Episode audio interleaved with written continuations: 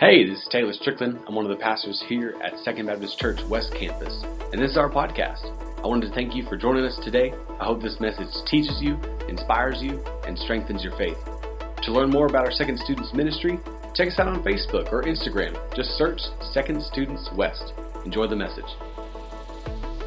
It's always good to have you guys back. It's great to have worship and just get to see you guys and be together.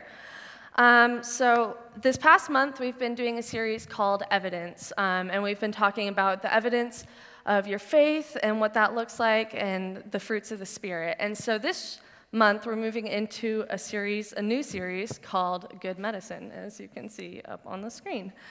Um, so I remember when I was a kid, my mom would always, when I would get sick and I'd have a sore throat, my mom would always pull out the grater and an onion, and she would start grating an onion and I was like, oh gosh, here it is, here it comes. And she would grate the onion until like it was all like really tiny little pieces. And when I tell you it smelled awful, it smelled so bad. And then she wasn't done there. She would grab the honey, like a big bottle of honey, and she would squeeze it into this gross little grating of onions. And it was like, oh my gosh, it's happening, it's happening.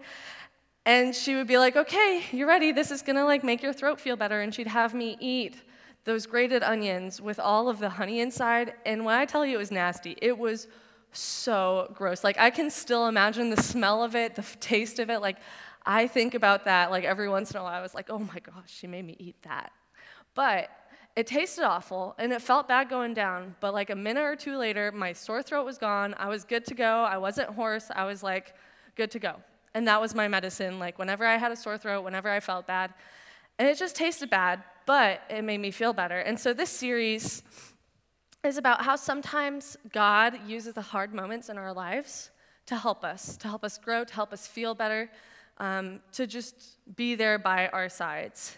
And so this series, we're kicking it off with a story about Gideon and how God helped him through a painful and hard time in his life.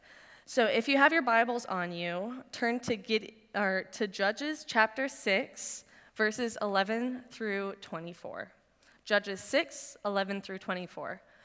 While you're turning there, I'm going to give you a little bit of context to what we're about to read because it's Old Testament. I know sometimes it's hard to understand and a little bit confusing. So, a little bit of context. Right now, the Israelites are running away from, or sorry, the Israelites were in a time of unrest. So, they had worshiped idols, worshiped gods who weren't the one true God. And so God is putting judgment upon them and he is um, using justice. So he placed the Midianites, it's a people group that's really cruel and awful. He placed the Midianites over the Israelites. And so the Israelites are having to deal with these people that come into their land and steal their crops and steal all of their animals that they worked so hard to feed. I know you FFA kids know what that is feeding and spending every day with your animals, and then people just take it away. so the Midianites were really strong and oppressive, and so the Israelites had to hide out in caves and in mountains and different spots that they normally wouldn't live, and they had to get adjusted to a way of life that they weren't used to. And so the Israelites just had to do make do with what they had. And this is where Gideon comes into the picture. So again, Judges 6 11 through 24. the angel of the Lord came and sat down under the oak in Ophrah and belo- that belonged to jo- Joash the Abiezrite, where his son Gideon was threshing wheat in a winepress to keep it from the Midianites. When the angel of the Lord appeared to Gideon, he said, the Lord is with you, mighty warrior. But, sir, Gideon replied, if the Lord is with us, why has all this happened to us? Where are all the wonders that our fathers told us about, about when they said, Did not the Lord bring us up out of Egypt? But now the Lord has abandoned us and put us in the hand of the Midian. The Lord turned to him and said, Go in the strength and have Go in the strength you have and save Israel out of Midian's hand. Am I not sending you? But Lord, Gideon asked, How can I save Israel? My clan is the weakest in Manasseh, and I'm the least in my family. the Lord answered, I will be with you, and you will strike down all the Midianites together.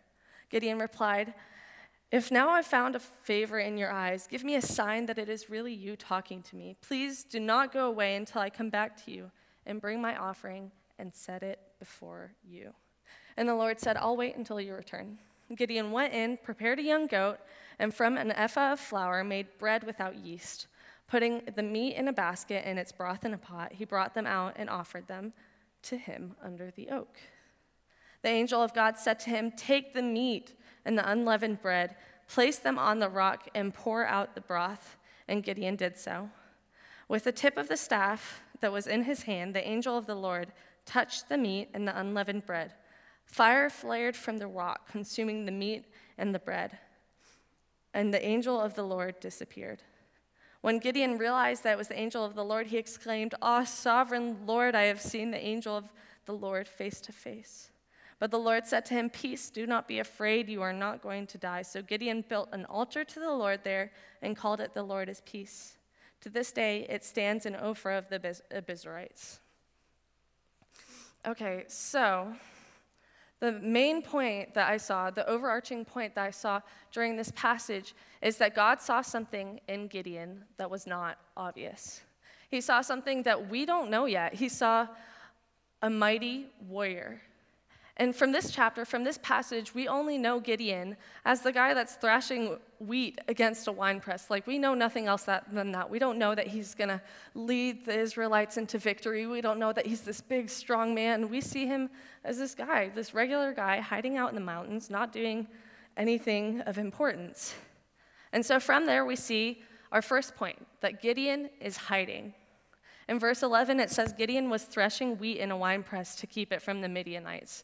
So, threshing wheat is actually a way of separating the edible part of the wheat from the inedible part of the wheat. So, what they would do is they would grab a whole bale of wheat and they would just hit it against the floor over and over and over again. And the edible part of the wheat would get separated from the inedible. And so they would just smash it and smash it. But normally they wouldn't smash the wheat in a wine press, they would smash it in, uh, sorry, let me find the word, a threshing floor and they would pull out the good from the bad. But Gideon, he threshed it in a wine press because he wasn't able to use a threshing floor. He didn't have that because they were running away from the Midianites. And so he used what he had. He was faithful with what he had to continue to feed and nourish his family and to move forward from there. He was pulling out the good from the bad by being hit over and over again. The Midianites were hitting Israel over and over again with taking their land, taking their food, taking their resources. And so part of that is to God putting the judgment down was to separate the good from the bad. And here we see God pointing out Gideon's faithfulness during a time when he could have just sat there and done nothing and been like, Well, I don't have a threshing floor. I can't do that.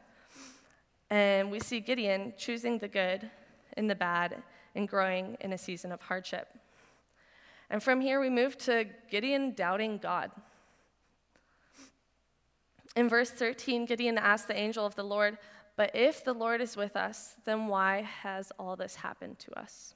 He ends the verse by saying that the Lord abandoned him, and then he had given him into the hands of the Midianites. He questioned God's purpose because the nation was going through a hard time. And I know a lot of us sometimes do this. Like, when we go through hard times, when we go through struggles, when we're sad, when we're hurting, a lot of times we're like, God, why are you letting this happen? God, why are you allowing me to feel this pain? And because the nation was being threshed against the winepress, because the nation was being pushed, because the nation was struggling and having a hard time, there was good being separated from the bad. And it can be so easy just to doubt God and his process. And it can be hard to understand why God is doing the things he's doing and how he sees such great things in such hard times. So, I have a question for you guys, just to start off the morning, wake you up a little bit. It's Sunday morning. Describe what I'm wearing. You're allowed to talk, I promise. A white shirt, okay. Black, black jeans, that's good. Anything else? Sandals. Okay, good. So, white shirt, black jeans, and sandals. But I can tell you right now, I'm actually wearing a pink shirt. Like, I think my shirt is actually, it's pink. I don't know why you guys are seeing white. Prove it. Okay. So, when I look in the mirror, I see pink. And a lot of the times, that's how we relate to God. God says something to us. He says that you're a mighty warrior. He says things like that, and we're like, no, we're not. We see ourselves through a lens. We see ourselves through the pink that we look in the mirror. And we say, God, I'm not a mighty warrior. I'm, I'm not wearing a white shirt. I'm wearing pink. What are you talking about? And so that's really that's where we move on to Gideon doubting himself. First he doubted God, and now he's doubting himself. After telling God about his doubt and his plan and what God is doing with Israel, Gideon expressed doubt about himself. So if you go to verse 14, it says, The Lord turned to him and sent him to save Israel from Midian. But in verse 15, he's doubting God. He says, But how can I save Israel? My clan is the weakest in Manasseh, and I am the least in my family. He says, I'm not strong. I'm not special. I'm not, I'm not the best looking guy in the world. I'm not the strongest guy. Like, my clan is the weakest. Like, out of all 12 tribes, mine is the weakest. And out of all the people in my weakest tribe, I'm, I'm nothing. And so God saw a mighty warrior. God saw the full picture. He saw this full story. He tore this down and he said, I see you from where you're going. A lot of times we see ourselves where we're at, but God sees the end of the story. He knows where we're going, and He's the one that puts us there, and He's the one that helps us there. We're nothing without Him. I'm just going to drop that.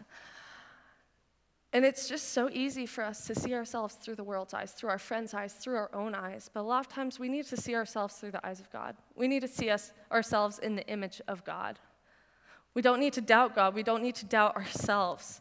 And God, even, He's so patient. He's so patient with Gideon. And He's like, he says in verse 16, he says, I will be with you, and you will strike down all the Midianites, leaving none alive.